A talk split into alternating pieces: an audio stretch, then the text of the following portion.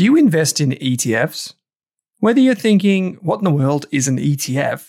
Or you're looking for the next opportunity to add to your portfolio, GlobalX has you covered. From big tech to bonds and bars of gold, GlobalX offers a wide range of exchange traded funds. Go beyond ordinary with GlobalX ETFs. Visit globalxetfs.com.au. That's globalxetfs.com.au. Are you thinking about starting your wealth creating journey, but not sure where to put your hard earned dollars? InvestSmart can help. InvestSmart offers a free quiz that makes it easy to find the right InvestSmart ETF portfolio to help you reach your goals. Just visit investsmart.com.au and hit Get Started. Answer a few simple questions about your goals and how much you want to invest, and you'll get a tailored statement of advice with a portfolio recommendation. You can visit investsmart.com.au for a no obligations free statement of advice. This ad is brought to you by InvestSmart Advice, AFSL 334107. Hey there, here's a quick note. This podcast contains general financial advice only.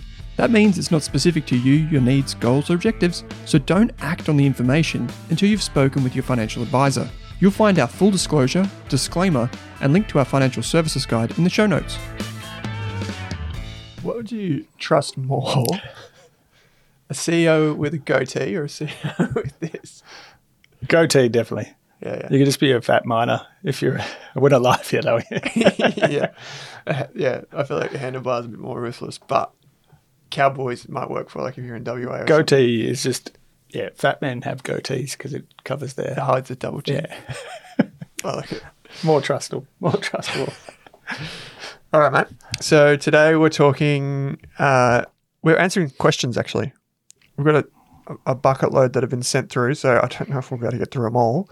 But um, if you want to send us a question, if you want to send Drew or I a question uh, or some feedback for the podcast, you can head to any of the Rask websites, and there's a link in the menu that says "Ask a question." so uh, it's it's really simple, and you can actually choose from any of the podcasts or wherever you want it to be answered. So it doesn't have to be this podcast, but if you do want it to be this podcast, it has to be the Australian Investors Podcast, and then we'll go through and we keep it fun. Uh, there are some. I ask you when you go through that um, to give us a fun name. So there's been a few of those thrown in the mix. Um, one of them I did a test. Uh, to, forgot to exclude that one from the list. Um, but we've got a couple of questions. We're talking about some listed stocks. Like we've got like Woodside, uh, a company I don't follow very closely, which is Infratil. Really, still don't follow it that well. Got Super interesting. is it? Yeah. Well, I'm glad you know something about it because I don't know much. Um, there's a heap of questions uh, for everything from portfolio construction, retirement, through to ETFs in individual companies. So uh, if you want to ask a question, please like, jump into jump into those links, make it a bit of fun, and uh, we'll read it out. I'm hoping that we can do this more regularly, mate. So Yeah, keen to. yeah, it uh, it'll be a bit of fun. Thinking calling it two cents. I don't know, but it's uh it's good because you know we got sometimes when you're behind the mic, and you think, well, what can we do as an episode? What would people what are in- people interested in right now? We just don't know. So like some of these ETFs that have come through are like in response to a lot of marketing, so people want to know the answer to that. So we'll cover those. Anyway, enough of my fluffing around, mate. I mean, I get all these types of questions every day as an advisor, Yeah, clients or potential clients. that's why you write the daily article, right? Essentially, yeah. If you know, it sounds like it's a lot of work, but about half an hour a day, you c- capture everything that's happening in global markets, and you're able to kind of answer queries about individual companies before they ever come up. Yeah, which is so handy because otherwise you just answer the same thing a few times. Exactly. Um, okay, cool. So Drew's daily articles, you can read them on the Inside Network. You can read them um, on the Rask websites, wherever you get your news. So the first question comes from Hoping to Make Millions, and they say WDS, which is the ticker symbol for Woodside Group. Despite the growth after 2020, long term, it's not showing any growth since late 2009. Is Woodside Group still a good buy for the long term, i.e., five to 10 years if I'm investing? What do you think? This is a stock that got me into investing. Unfortunately, This was your first stock. first stock I read. Ah. I think my dad must have told me read the financial review, find something you're interested in, go buy it. Yeah. I think I bought Woodside at 15 bucks in about 2005 and Right. something something about the oil price or something back then as we're talking about now. Yep. Sold it at 30, thought I was the best investor You would in because it's 33 now. exactly, sold it at 30. But uh, yeah, that was I think it was the first stock I ever bought. Really? Yeah. How long did you hold that for to get that return? I think it was only about twelve or eighteen months, um, and it was a lesson because I sold it, and then it did go up to something like sixty bucks at one stage. But over the long term, it's done essentially nothing. Yeah, because that was it, this was a massive like resources boom play like coming into the GFC, right? Like yeah, it got to what like sixty two dollars or so, sixty three bucks in two thousand seven. Definitely. Yeah. So that was the height of the super cycle. Yeah, and now it and if you, if you just look at the the Woodside Energy or Woodside Petroleum before that, if you look at that chart, it's just from that point, just a steady decline Yeah. right down into COVID, and then now it's showing some signs of life. For context, what does Woodside Energy do? It's one, of, if not Australia's biggest oil and gas producers. Um, huge, huge um, assets off the coast of WA, um, but also just kind of like involved in all of the Asia Pacific region. Um, recently got the oil and gas assets from BHP, which is why it's on a lot of people's watch lists or in their yeah. portfolios. It's a bit of a minnow on a global st- scale, or it was. And Yeah. when you add BHP's size to it, it becomes a bit of a, a bigger player globally. Yeah, well, it's thrusted it right up the market cap table. So it's $62 billion at the time of recording. Um, both BHP and Woodside managed to pay huge dividends over the past year. I think for quite separate reasons. I think BHP is obviously iron ore and whatever, Yeah. bit of a separation of assets there. But with Woodside, we've seen oil prices skyrocketing, which is linked to uh, gas prices Yeah. and Europe in an energy crisis. I mean, it's just your traditional cyclical company, Yeah. and you're seeing a massive cycle at the moment. And I think the question is, does that cycle continue? What do you reckon? Personally, I think while there's a lot of attention being paid to traditional fossil fuels because of the European energy crisis, I think it's a lot of the sector might have gone too far, and you know every strategy is loading up on them at the moment. But it's still clear, you know, we just had the climate change bill passed in Australia. We've had all kinds of climate and disclosure and energy bills passed overseas. And I think it's clear that fossil fuel generally is, over the long term at least, is going to go into reverse. But what that looks like for the companies is probably a more challenging conversation, isn't it? Yeah, well, I mean, yeah, this is the thing, right? So just to put it in context, we know energy prices in Europe, it's a huge issue. It's a social issue as much as it is financial markets issue, more so. Um, the price that Woodside earned during its first half of 2022 was $96 barrel of equivalent. So that's up from 44 And zero for a while in March 2020. yeah, exactly. Remember that? Negative, right? so, um, if you think about that, you know, we're seeing a massive expansion of the the realized price, but the costs are still extremely low, and that's what's enabled it to pay a huge dividend. Is it sustainable? Well, I was just looking at the charts of just LNG prices. Um, they're at record highs, like all time records. So, if this is a cyclical business, I mean, I've always seen this as a trading stock. Anything Yeah. that's as cyclical that is solely reliant on a you know a, sing- a price of one input, it's just a price taker. Well, it's always going to be a trading stock. So it's not something you'd sit in your portfolio for 15 years because, as you can see, it's done nothing for 15. It'll Mm-hmm. have periods where it significantly outperforms, but it'll likely have periods where it significantly underperforms too. And momentum drives it. Yeah, true. So the, I guess the moral of the story is if you're going to buy a cyclical business, try and buy it at the low. Yeah, I mean, you, yeah. you could have probably predicted, tried to predict that since 2013, but it wouldn't have worked out for you. So There's someone told me the old rule is buy when it's got a high PE. Yeah, yeah, I think yeah. I mentioned that last time as well. yeah. So now the PE is very low. I think it's Yeah. seven or, or lower. That's usually the rule because earnings are catching up.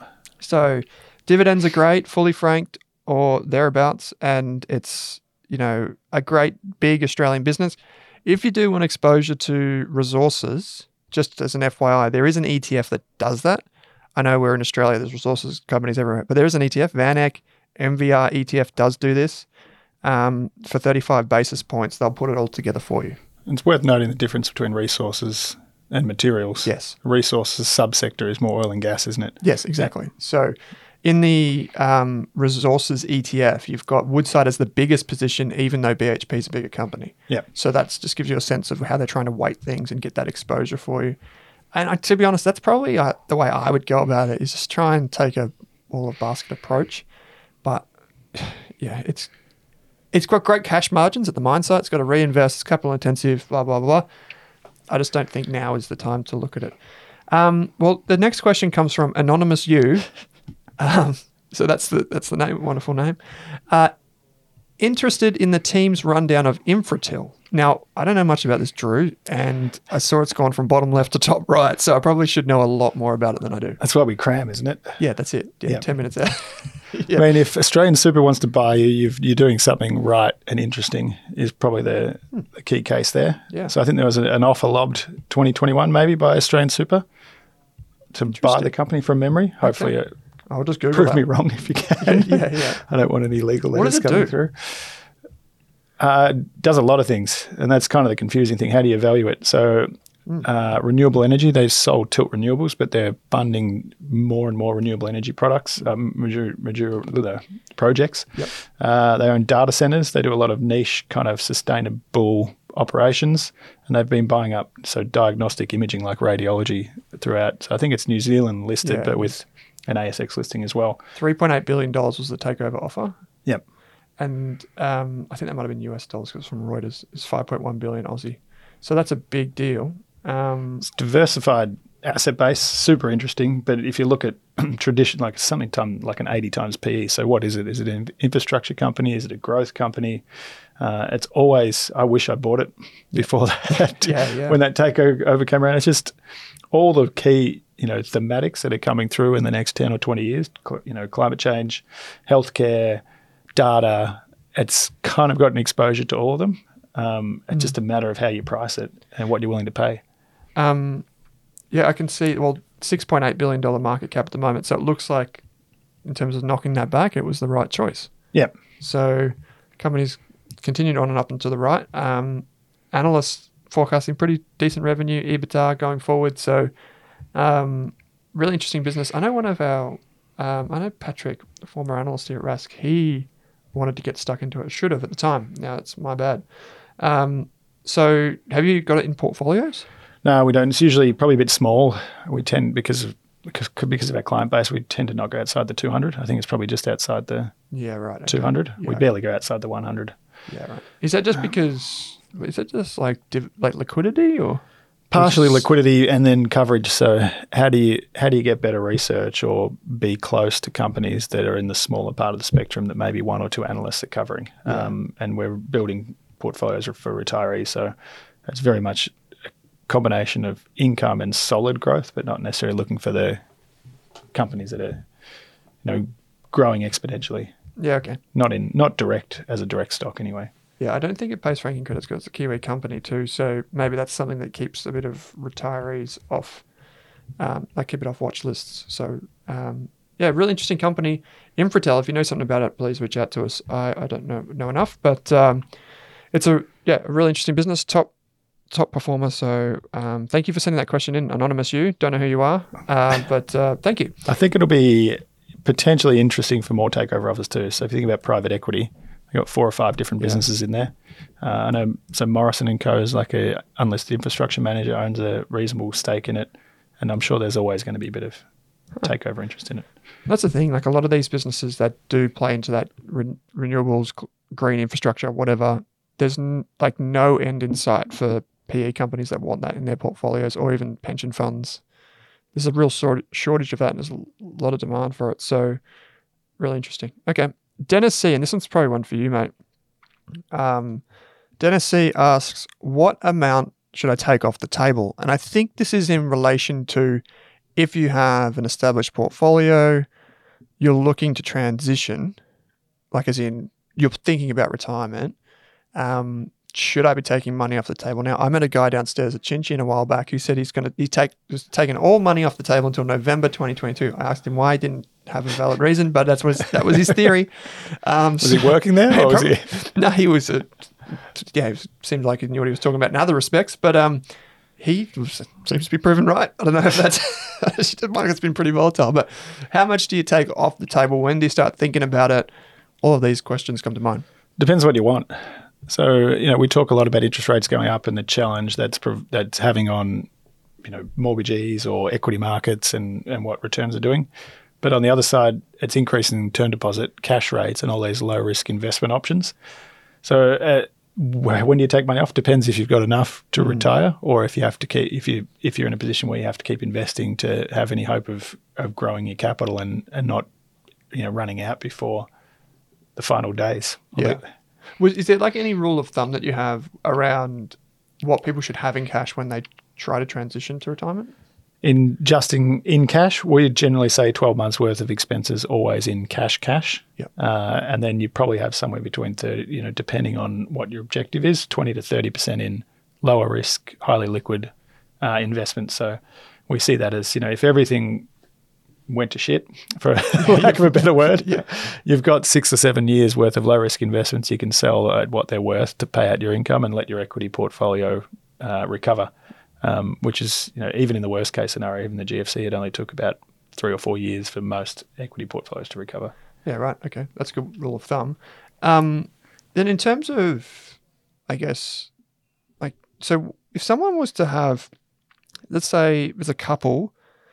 I know we've done a heap of scenarios on this. So, Dennis, if you are listening to this, please go back into the back catalog. You could just do a, a Google search for Rask Investors Podcast, um, retirement, something like this. We did a mini series recently on passive income where I gave you an ex- uh, a hypothetical example as well. So, Dennis, go back in, in the archives and look at that. Um, but in terms of if someone had to say 500 grand and they've got, you know, just five years ahead in their working life, um, like, would I'm guessing you would say f- keep working, save as much as you can, probably put it in super, um, and because 500 grand is probably not enough, right? Depends how much you, you're going to need uh, in income afterwards. So I pulled up the CanStar figures. Yeah. which is saying uh, so the difference between what we we have a rule of thumb that if you you can generate five percent of your portfolio in income every year and rely on that. So if it was five hundred, it'd be twenty five grand a year. Yep. CanStar solves that to zero. So if you live to your life expectancy, how much would you need? It's actually not far off. So if you rel- retired at sixty seven, you need about six hundred and ten thousand to draw an income of fifty k. So it's actually not that far off if you want to draw an income of 50. Um, it would include Centrelink as well. Uh, if you retire at 60, it's 743,000. So the, the change is fairly significant. Yeah. It depends on how long you want that income to go. Yeah, But- definitely. I mean, one part of our advice, you know, we we're talking about trying to reverse retirement and talk about the golden years rather than you know retirement and just kind of you know tr- trending off. Uh, and I think a lot of it isn't actually just the investments when it comes to or the the amount you have in savings when it comes to working. It's actually positive in terms of transitioning into retirement if you have purpose and keep going back into work. So uh, you can even look beyond the financial part towards yeah. I think everyone, if they're enjoying it and it's and it's not toiling, then should keep working as long as they can. Yeah, I know there are a bunch of issues around like um, employment, you know, just causation, correlation, lower levels of dementia, these types of things, like a lot of um, social and psychosocial conditions Yeah. tend to be put off by um, ma- remaining gainfully employed and doing something like that, having that purpose. Okay, so um, in terms of what amount to take off the table, I think just one final thing on here De- uh, for Dennis is that um, you know we if we had a dollar for every time someone comes to us and says the market's about to crash, I'm going to take it all out. Honestly, it's incredible. We'd be very wealthy. Um, Newspapers don't help. uh, yeah, the daily news cycle is not playing to your favor, particularly when there's a war in Europe and there's high inflation and a lot of uncertainty. And at the end of the day, you've got your long term investment portfolio. It's about sticking to it, it's about regularly adding if you're an accumulator. Um, just setting yourself up because we know it's time in the market, not timing the market. And I have to repeat that again and again and again. A lot of people ask that question, but yeah, Com- course. yeah, compounding returns are like the most powerful part of investing, and I think one of the big parts is if you're worried about what the potential outcome is from here, it's actually building a portfolio that's exposed to multiple outcomes. So not just worrying about if it's inflation. What if there's low inflation? What are the other alternatives? And having assets that work well in each. So, you, and explaining that is what part of what we do. So people are less likely to make decisions to sell at the worst possible time. Yeah, yeah, I like it, mate. Um, Archie asks a question. We'll have to be a little bit quick on this one. Sorry, Archie, you've asked asking about SKN ASX. yeah, I had a look at this, Archie, and uh, I th- think it's Skin Elements. I think. Yeah, this Yeah. has to be because you said ASX. It's down 82% year over year. Not sorry uh, if I'm joking in my tone, but the re- reason that I laugh about it, Archie, is that it's a, a $7.8 million company. So it is tiny. Um, when you get down to this size, it this is private company size, to be honest. And even then, you know, it's not huge. So, um, Question would be what's the purpose of being listed? Because it wouldn't be cheap to be on the ASX. yeah, they'd probably be better off as a private company. But a lot of these things turn into something else. Like someone comes along and cleans it up. But it's, I guess it's down 78% in a year. So that's probably why it's 7.8%, uh, 7.8 million market cap. But um, so, yeah, I, I guess I, neither of us really follow this company closely. Um, just pulling up the, the report for the business, um, it looks like, and if I just go down, I'm just jumping through to It's like disinfectants and and Yeah. treatments. Yeah. Uh, revenue up 387% to 1.4 million. Uh, still reporting a loss of 1.6 million. Um, if we just go to the balance sheet, when it comes to these micro caps, the first thing, or nano caps, the first thing I look at is cash flow, you know, risk on the balance sheet. Um, has bugger all in the way of borrowing, so that's good. Um, it's got a fair bit in receivables, but in terms of assets versus liabilities, it's pretty strong from the outset. In terms of cash flow, I mean, it's reporting a loss, so $1.5 million cash outflow. And um, it's only got uh, $748,000 of cash at the end of the year. So if it keeps going backwards, it needs to keep raising capital. That's Yep. the moral of the story. So, more dilution and yeah. yeah. Um, sorry, can't be any more. We can't be any more help to you, Archie. Maybe uh, check out our friends at Strawman. See if any of the private investors over there have something to offer. But um, very small companies, so it should be uh, approached as such. And um, when we're building diversified portfolios, this is definitely well outside where it, um, you know, our core portfolios. Position sizing is key. Yep. Keep it small. Yep.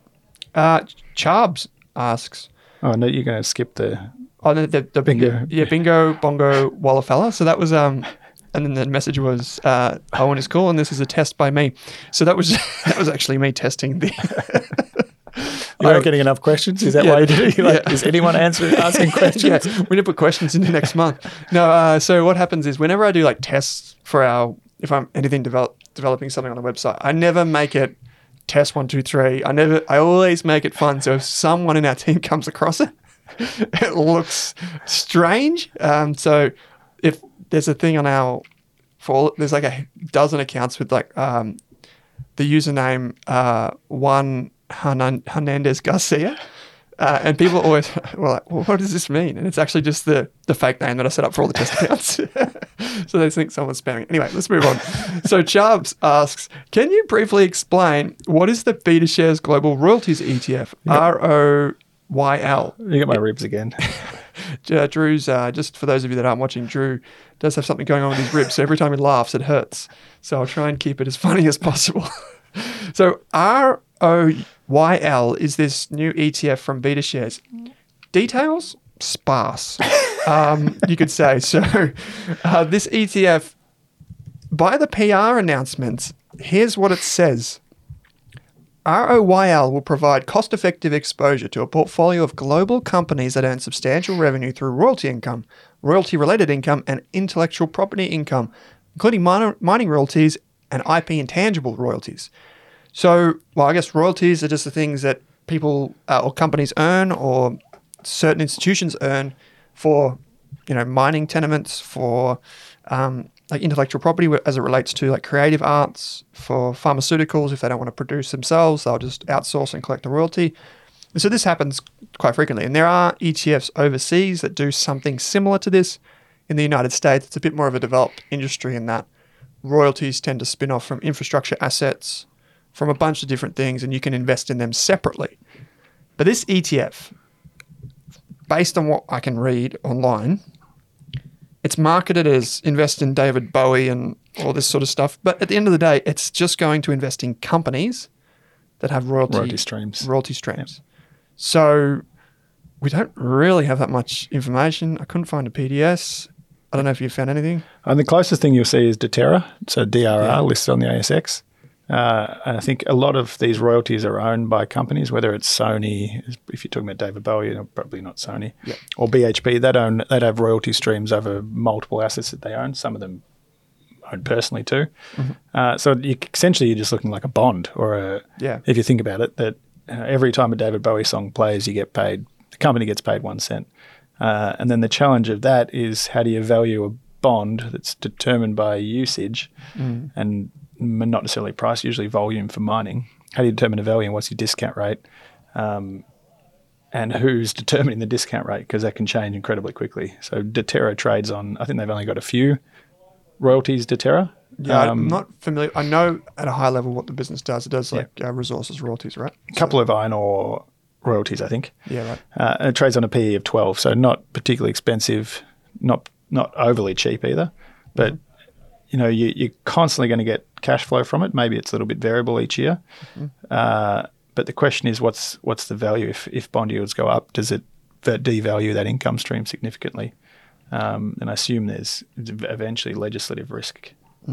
One of the things, I guess there's two things that I thought about when I started reading articles about this ETF is the first is if it's giving you uh, exposure through companies, probably the number one thing is how do they filter companies? So how do they filter like companies? Do they have to earn X percent of revenue or is it something else? Yep. Um, What index are they tracking? yeah, how do they actually do get the exposure and what ends up in the portfolio is probably going to be very. It could go to one extreme or the other. You could end up with a portfolio that looks very similar to a lot of other ETFs, just with a different skin. Yep. So you want to know exactly what's in it, what's in the filtering process. Um, and at the end of the day, something that we always uh, emphasize is that you're going to be taking equity market risk because you're investing in companies. It doesn't matter what they do, you're still going to be taking the risk, just like the uh, market risk of the stock market. So keep that in mind. Uh, it's probably not as pure as what people are thinking. Like saying that it's like you're investing in David Guaranteed Bowie. income. Yeah. Yeah, or something like that. You- There's a lot out of style. between that marketing and what you're actually getting. Um, so got, I'd imagine there's going to be high amounts of tracking error and something like this, just as guessing, and it's probably going to be a fairly substantial fee.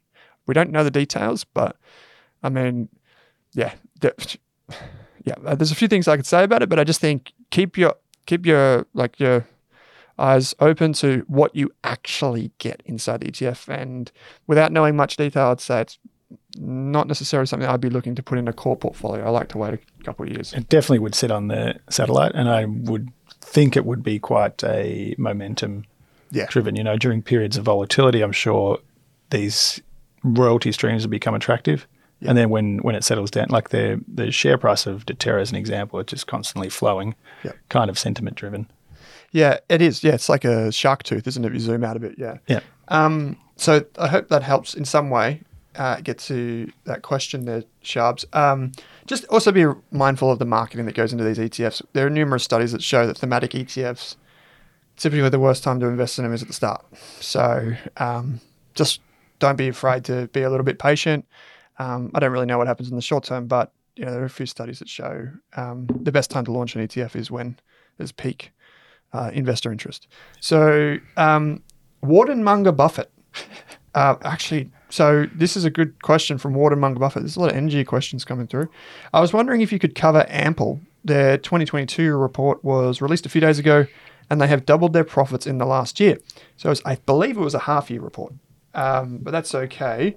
Um, the company's been in and out of the news, Ampol, for well, the last few years in particular because of the rebranding in particular. Yeah. I don't know if you know much about it. What do they used to be called? Caltex. Caltech. yeah, yeah.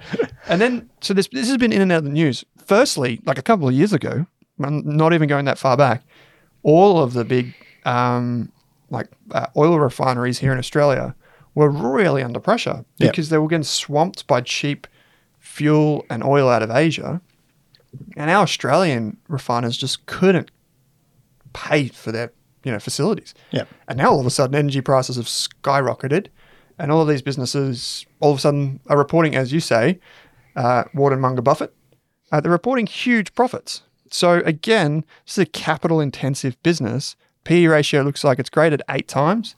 Um, yield decent, but you've got to be mindful of the fluctuations in oil prices. How long will we stay this high? Don't know. Really? Yeah, I think their royalty margins just surged significantly, didn't they? Yeah. During, or not royalty, the refining margins. That's the thing. Um, yeah. And then political pressure came on that. And but just not long before, they were seeking subsidies, weren't they? Just to yeah, just to keep it on care and maintenance. Yeah. So, um, you know, there, I mean, it, from a national security perspective, we want businesses like this to be a success so we can produce a lot of our own oil here in Australia. We produce enough of it. Let's refine it here in Australia as well. Rather than sending it to Yeah. Singapore, isn't it? Where we But during um, during COVID, all of these businesses, I remember because I went on Sky Biz and talked about this, that a lot of these businesses were shuttering refineries because they just couldn't keep up with uh, i like imports from Asia. So, you know, in the space of two years, we've gone from worst case scenario to Goldilocks, and that's just serving as a reminder for us that we've got to be mindful of how capital intensive these businesses are, what they do with their capital when they are in a good period. Like I think Woodside paid two billion, two point one billion dollars of dividends, um, but they're huge. They've got huge capex bills and opex, which is operating expenditure. So I just be mindful that you, the last thing you want to do is buy at the top. A lot of these businesses will still be around for another ten years, and you might be able to get a better chance to buy them. I mean, the the market clearly doesn't believe that it's sustainable because the PE is 10. It's not telling you they expect a significant Yeah. amount of growth. Um, so it could be that you're buying it, not that it's going to fall off a cliff. It doesn't mean it's going to fall off a cliff, but that all the, it's had the near perfect operating conditions, uh, and, it, and it's probably going to be challenging to keep up with expectations for the next few years. Could well be that just pumps out income for a few years. But analysts are currently forecasting pretty strong top line growth. So, uh, and along with pretty strong dividends for the next two years. But a lot of when you invest in the stock market, there are effectively two valuations you need to understand. One is the the, the valuation between now and say five years into the future, and then the, the valuation from five years on, which we call the terminal value. That's basically like saying, what's the valuation between now and when I can sell it, and what price do I get when I sell it? And for a lot of these resources companies, the hard part is estimating what happens in year five onwards, because that's when you'll get the majority of your capital returned to you as an investor. I personally don't like the uncertainty. So I prefer businesses that are in control of their prices, typically not selling commodities, typically not relying on government subsidies or anything like that. Definitely. Yep, great question though, because I think this is this is why we do this. We wouldn't ordinarily talk about a lot of these uh, resources or resources linked companies, and uh, Ampol's a great business. You can go into the servos and it's great. Like I went, I was there on the weekend, Yeah. and um, it's wonderful. But uh, from an investment perspective, I just prefer more predictable business models. The next question comes from And, and I'm not sure if this is the actual. Is A and D. It's a capital A though, so maybe it was on purpose. Um, and says, "What website can I use to compare different companies' accumulated returns, both capital and income growth?" I've seen you use it, Owen, on your podcast, but I can't remember its name. So I'm happy to fill in here. So the accumulated returns are important because a lot of websites uh, just report, re- report price returns.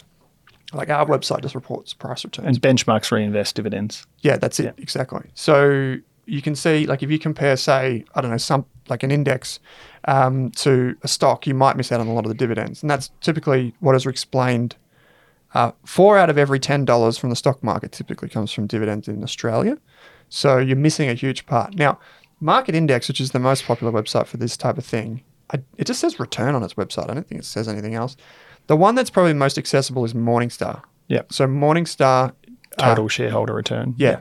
And if you just, uh, you don't have to like log in for this. If you do log in, um, you can see more. But you should just go search for the company, go trailing returns. Like Telstra, over 10 years has, in total return terms, over 10 years has returned 5.1%. The index, 9.4%. So not very good for Telstra. Yeah. Um, even though it pays a great dividend.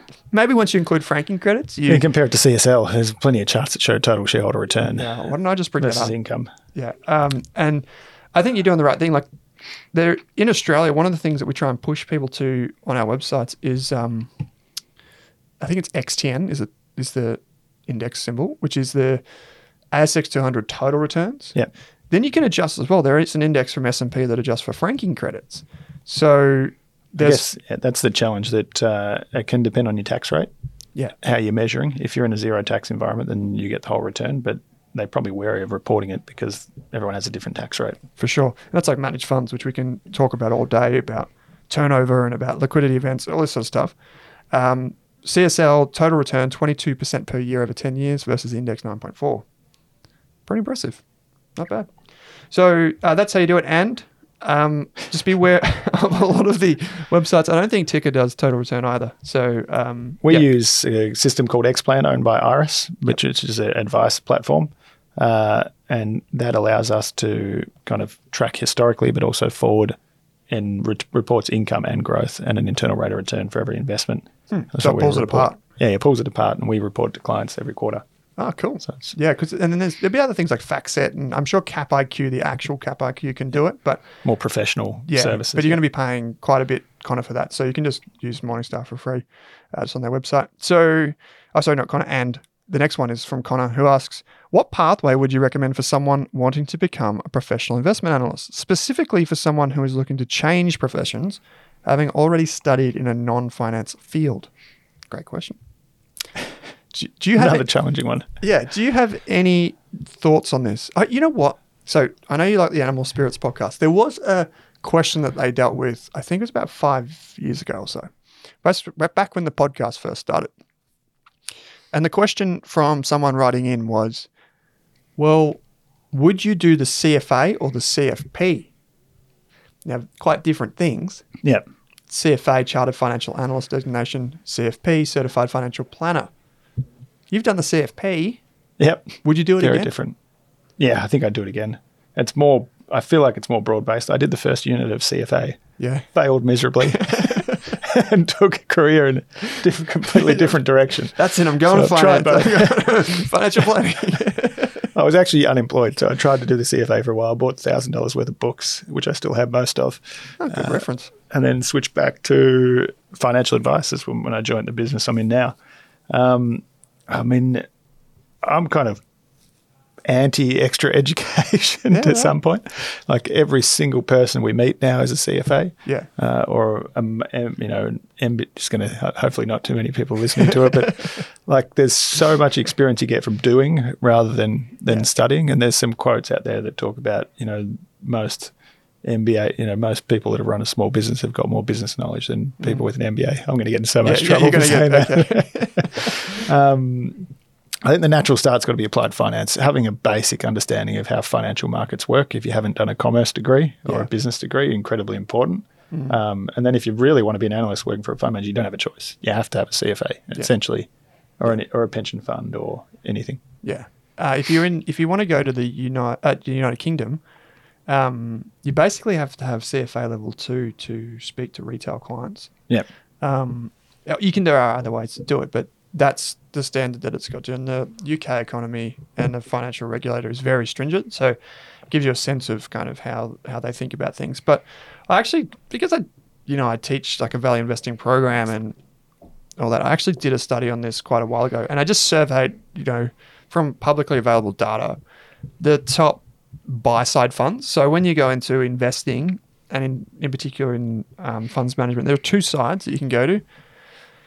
There's the buy side, which is like fund managers, like we've had on the show. Like if you think of Munro Partners, Magellan, all that stuff. They're on the buy side. They're actively deciding which shares they want to buy and include in their portfolio. That's pretty much the gold standard for most people that are an analyst.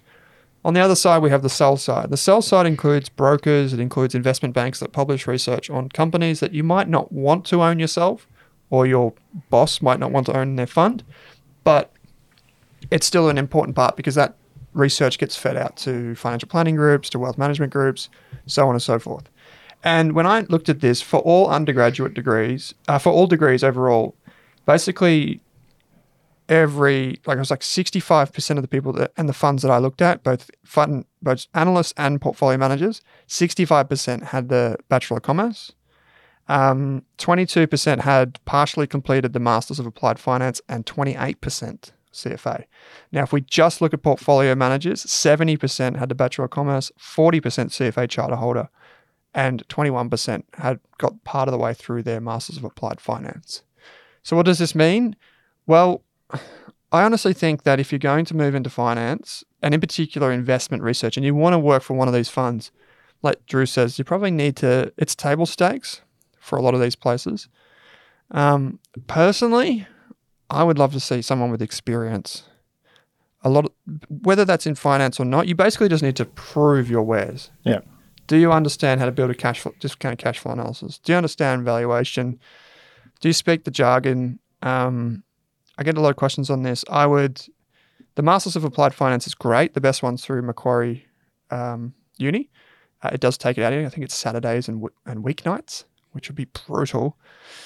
You can do like Kaplan or something like that online. Not as prestigious, but you get the job done. Uh, and I always say to people, there are so many applicants for these jobs, like so many, but you need to prove your experience. Even if you're a seasoned, an older person that's been doing this for a while, start an anonymous blog, jump onto Twitter, try and connect with people, do some deep dives. Um, just prove that you can do it. And there's more PMs and fund managers thinking in different directions now. So Yeah. it's not just straight up analysts, but there's, you know, ESG analysts who focus on a different part. Great point. Yeah. There's there's groups that actively employ intelligent people from different sectors like mathematics or um, you know psychology, Yep. but all kinds of random parts. So invest a fund manager looking for an edge in every part of their business. So um, yeah, just having some experience. I just said start investing. It's Yeah. the easiest way. And sometimes, like you said, yeah, you just start investing, but you, like you just alluded to, you can find a, a side door into one of these places. Yeah. Chances are you're going to have to do the things that the other analyst or PM doesn't want to do. So maybe that means you have half your week is like as a BDM. A lot of those smaller boutique funds start up that way. Yeah. They might have someone that understands finance but can do the selling as well. Speak with financial planners, go out and um, prepare documents, do all that sort of stuff as well. Um, because if you get in on the ground floor on one of these boutique funds that ends up doing uh, like brilliant numbers in terms of, you know, market beating returns for five or 10 years, just being there on day one or thereabouts is going to be a huge advantage to you. You're going to, you're going to earn very well, but you're also going to, you know, build a name for yourself regardless. Yeah, definitely.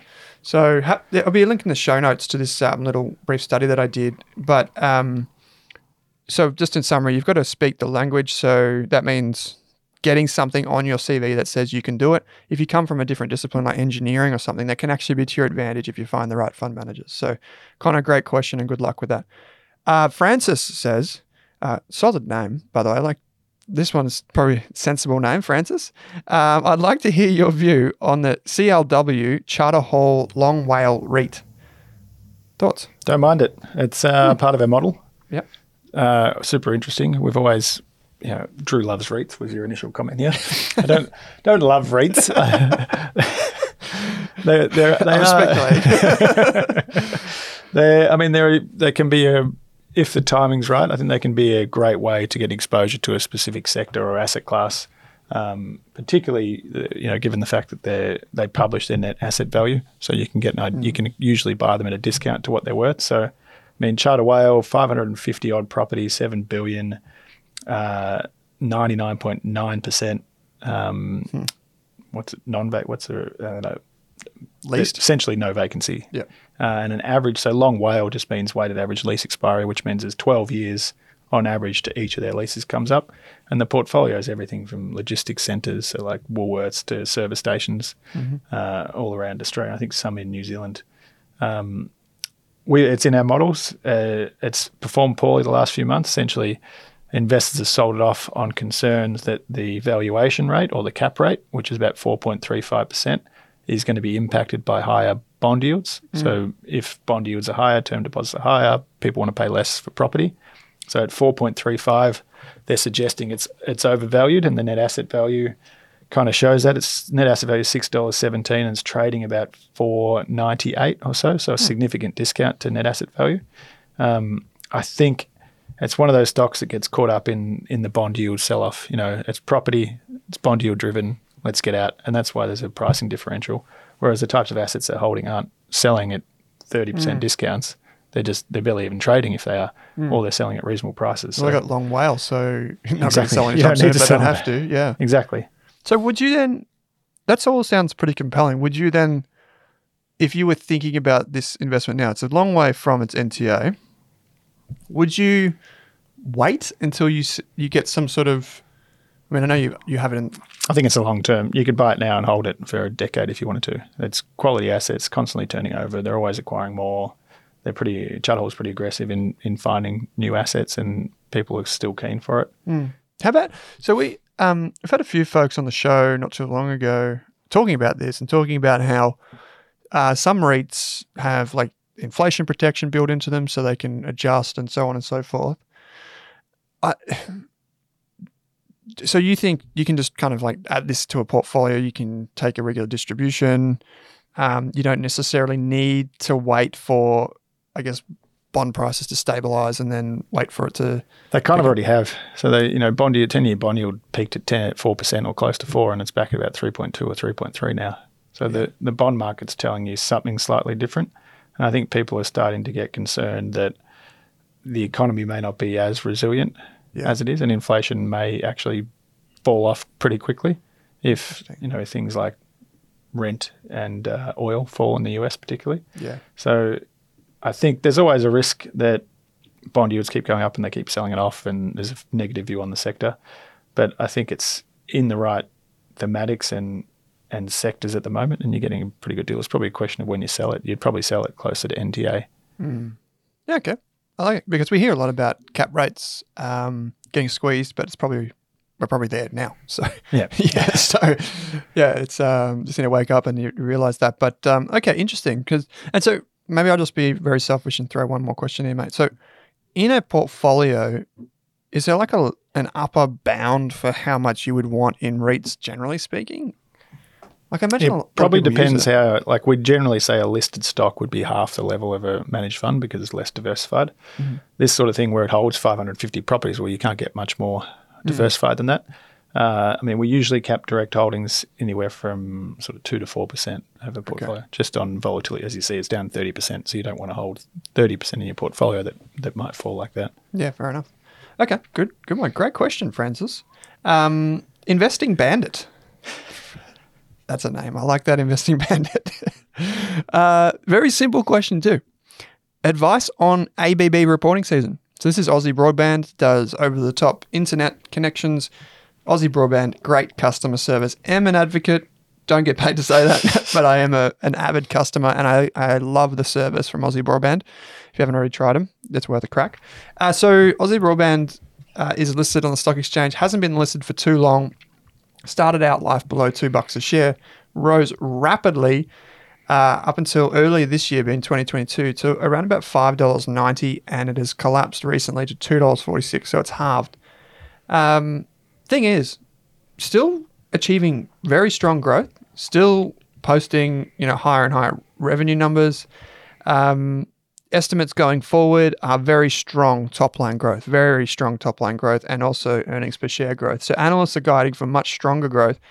I think maybe this is a, a, partially this is something to do with increasing competition, but also people thinking, well, how much faster can it grow, right? What price are we prepared to pay for this? Did it get ahead of itself? Yeah, probably. It's very growth oriented in a inflationary environment.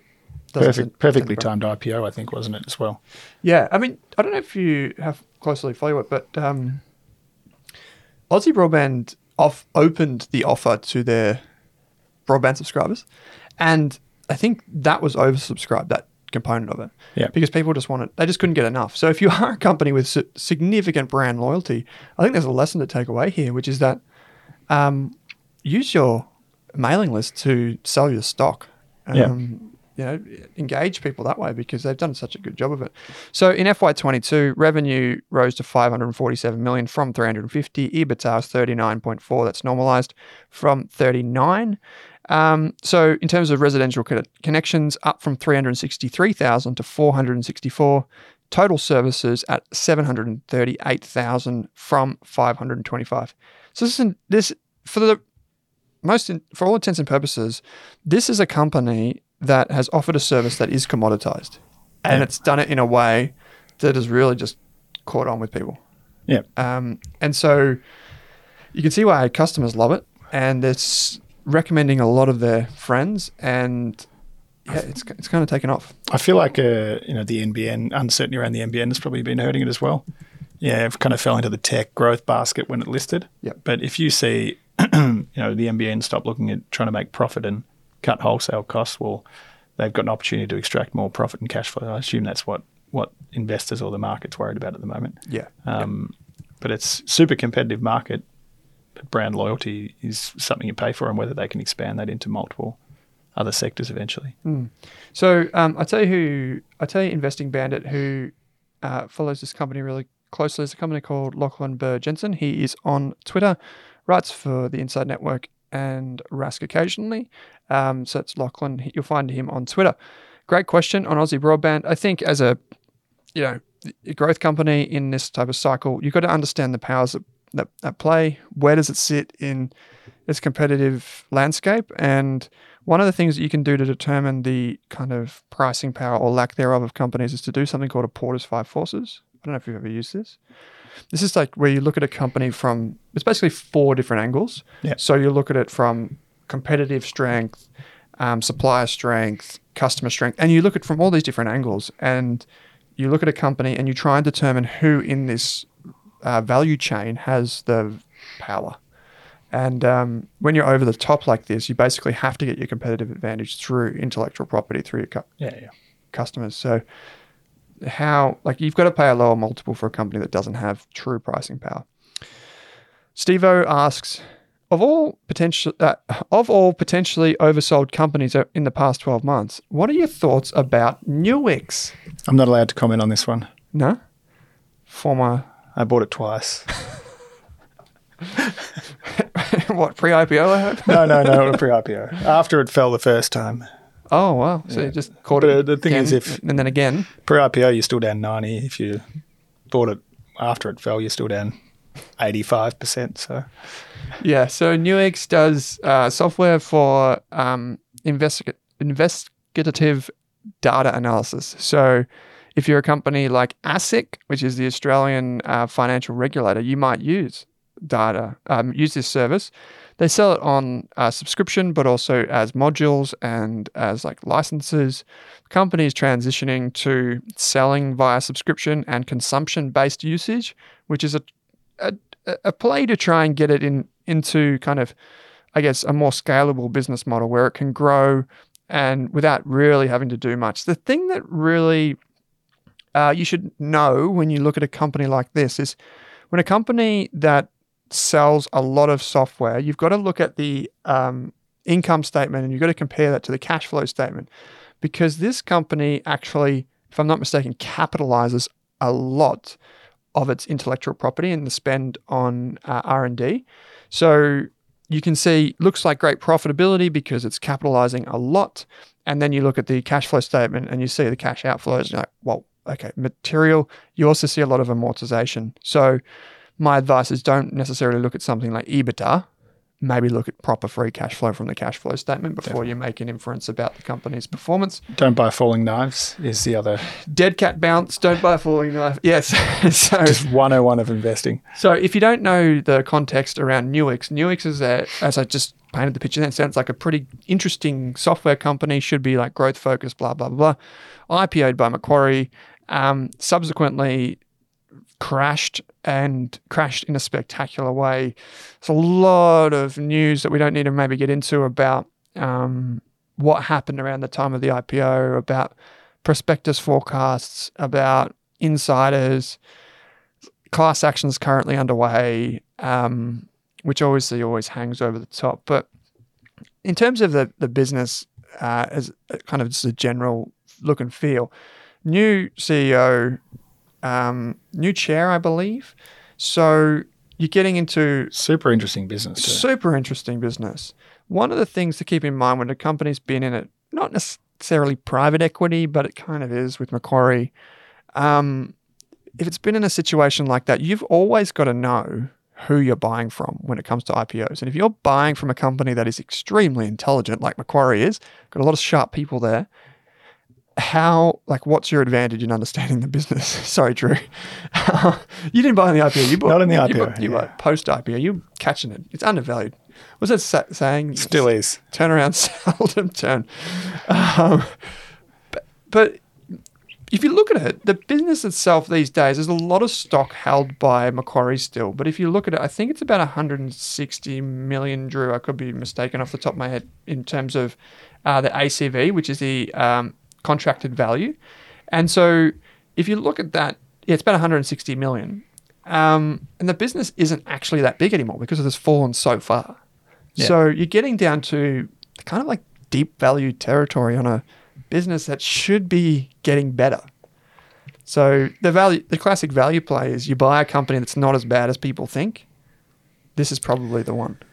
Yeah, I mean, captures a lot of lesson for me, yeah, yeah, is uh, get your core right and position size appropriately. And I think you know stop losses are difficult in a core portfolio, but I think if you're going to have X 200 kind of stocks, maybe it was in the two hundred, uh, have a stop loss in out, outside of you know in, in your speculative kind of holdings. Yeah, and that's where this business would probably fit. So just from, um, I don't know if this includes unlisted stocks. So I don't know where this data comes from. Uh, 250 mil market cap uh, against a annualized contract value of around uh, 140. Um, as I said though, on a free cash flow basis, it went negative last year because you, it looks like on paper, it looks like an EBITDA, you know, a pretty, you know, positive, right? But if you get down to the cash flow statement and you deduct, you know, everything that's not included in that kind of uh, amortized R and D, um, you get to what is it? Even just deducting, so thirty million dollars cash receipts, deduct fifty-one million dollars for net investing cash flows. Um, I don't know if it's got any leases to disclose. I have two point seven million. So you're going backwards to the tune of about twenty-five million a year. Yep. Um, they're investing heavily, they say, in new technologies to try and add on packages. Interesting at these levels, Steve. Interesting, definitely more interesting than it was.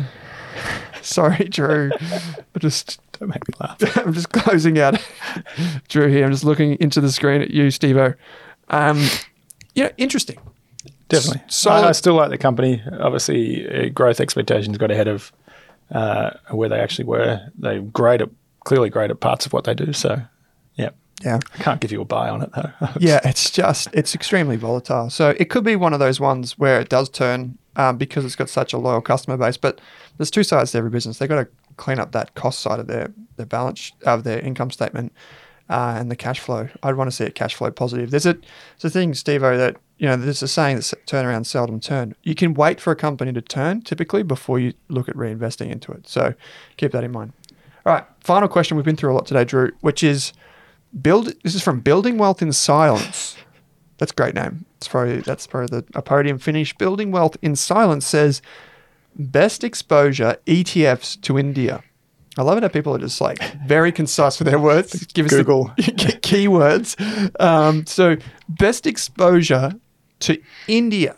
Now, if you go back in time, just quickly, if you go back in time and you Google ETF securities India, the first thing that pops up that's not their website is this podcast channel where we interviewed Kanish Chugh. So you can go and you can hear it straight from Kanish. Um, but there are two ETFs as far as I couldn't, unless it's like active listed funds, I couldn't see any others. Oh, there's a group called India Avenue, I think, which is a, Oh, India Avenue, a, a, a fund manager or a, managed fund, not an ETF. Yep. Yeah, they um, I think they're based in Sydney, India Avenue. Yep. And the way that because I've met with those guys, and the way that that fund works is actually context matters here. So when you invest in India, uh, it's a little bit different to U.S. equities and things like that. To invest up until a little while ago, to invest in India, you needed to be in India or be you know an Indian citizen and those types of things. It changed recently because the markets became a little bit more open. But uh, India Avenue, um, they actually used uh, their portfolio managers and everything was on the ground in India, and the Australian vehicle kind of just invested through them. Yeah. Um, I'm not 100% sure how the beta shares one works, but there are two options on the ASX. Did you did you know much about these, or do you want me to riff for a little while? You can. I'll have a slightly different view. Okay, yeah, there are two ETFs uh, that invest here. There's the ETF securities ETF, which is slightly lower fee than the beta shares one. They launched about the same time, by the way. Um, and the the ETF from uh, beta shares is basically it, it, it's it's a fundamental ETF, so it's not traditional market cap weighted, meaning that it invests in things like um, low debt to equity, um, really playing into that quality factor, return on equity, and those types of things. Whereas the ETF securities one invests in just traditional uh, top 50 stocks. Very similar names in the top 10 holdings if you do look at them, because it is a quite top heavy index.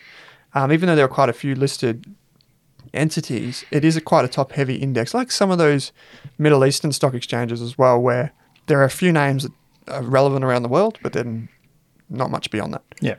Um, so you could invest in either of those. personally, the the, B, the Beta Shares ETF is actually bigger, um, which I'm surprised about because I feel like the ETF securities just they're very, splitting hairs a bit here, but I feel like the ETF securities ETF may be a better quality ETF in terms of more pure index. yeah, more pure. Like if you're looking to cash in on India, it's just there are some criticisms about using a market cap weighted. I know that there are in some of these emerging markets, but it's very simple and it's a bit lower cost, and you kind of know what you're going to get.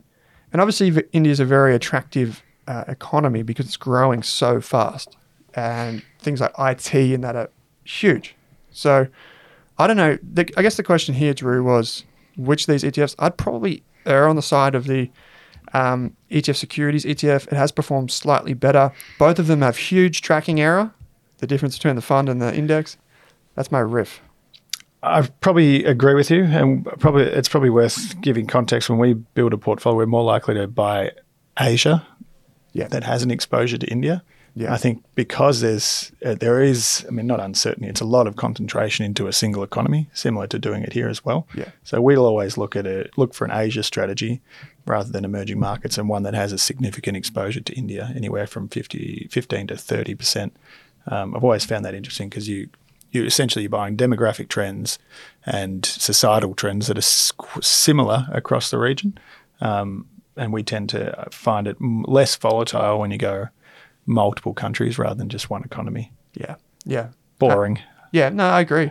I I guess the question is, if you're in, investing in India directly, you the thing I'm guessing the thing that building wealth in silence here wants is purely to get growth, and so this should probably be in your satellite exposure if it's anywhere, rather than you know broad based because you're taking a lot of country risk, you're taking um, currency risk, so you want to make sure that um, your position sizes are accordingly. And in I don't know about you, Drew, but just as a kind of broad strokes, it's not maybe it's not very f- friendly to say this, but I actually do prefer in some instances I do prefer active management in some of these countries Yeah, because there is still um, inefficiencies that can be exploited. definitely. It's not always the case. You don't just go and buy any fund manager, but the FMEX managed fund, which is listed on the stock exchange, that's from Fidelity. They do a lot of work in emerging markets, so I'd encourage you to go check that one out as well. Um, listed product, yes, um, but it provides that active exposure. Yeah, definitely. I'd share share your view. It's it's inefficient. Most of these countries award which rewards active should reward active management. Should reward, yeah, for the most part. It's more, yeah, you're going to get information, or maybe not information symmetry, but you're going to get um, benefits of these economies and these stock exchanges not having the same coverage, you know, a better appreciation of governance.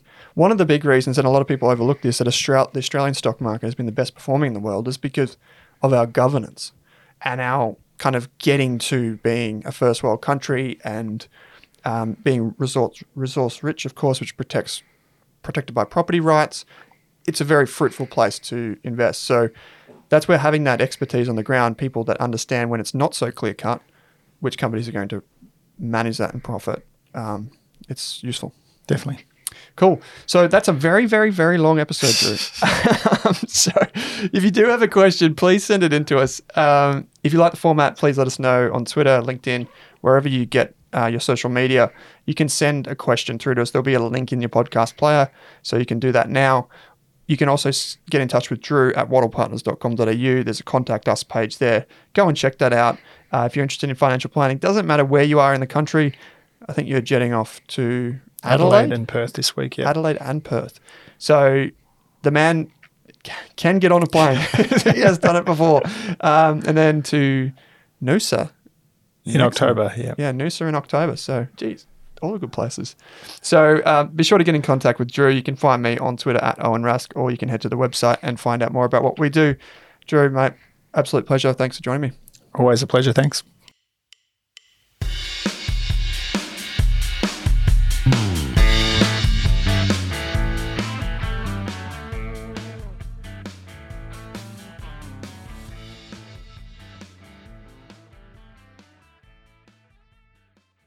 For more than a decade, I've been hunting for the best investors and their methods, strategies, and tools for investing. After years in the industry, countless books, a few degrees, and 1,000 podcasts and live shows, I've rolled this accumulated knowledge into something called Rask Invest. If you've ever heard me talk about a core and a satellite, active and passive, true long term compounding, or you simply want to know exactly how I would invest, now is your chance. Rask Invest is our new investment service, designed for all types of investors who want professional management of their core portfolio at a low cost from a team they trust. Rask Invest helps you automate your wealth creation and passive income. Simply click the link that says Invest with Owen in your podcast player to join one of our live platform walkthroughs or book a call with us. You can also view the Rask Invest PDS and TMD and get invested with me.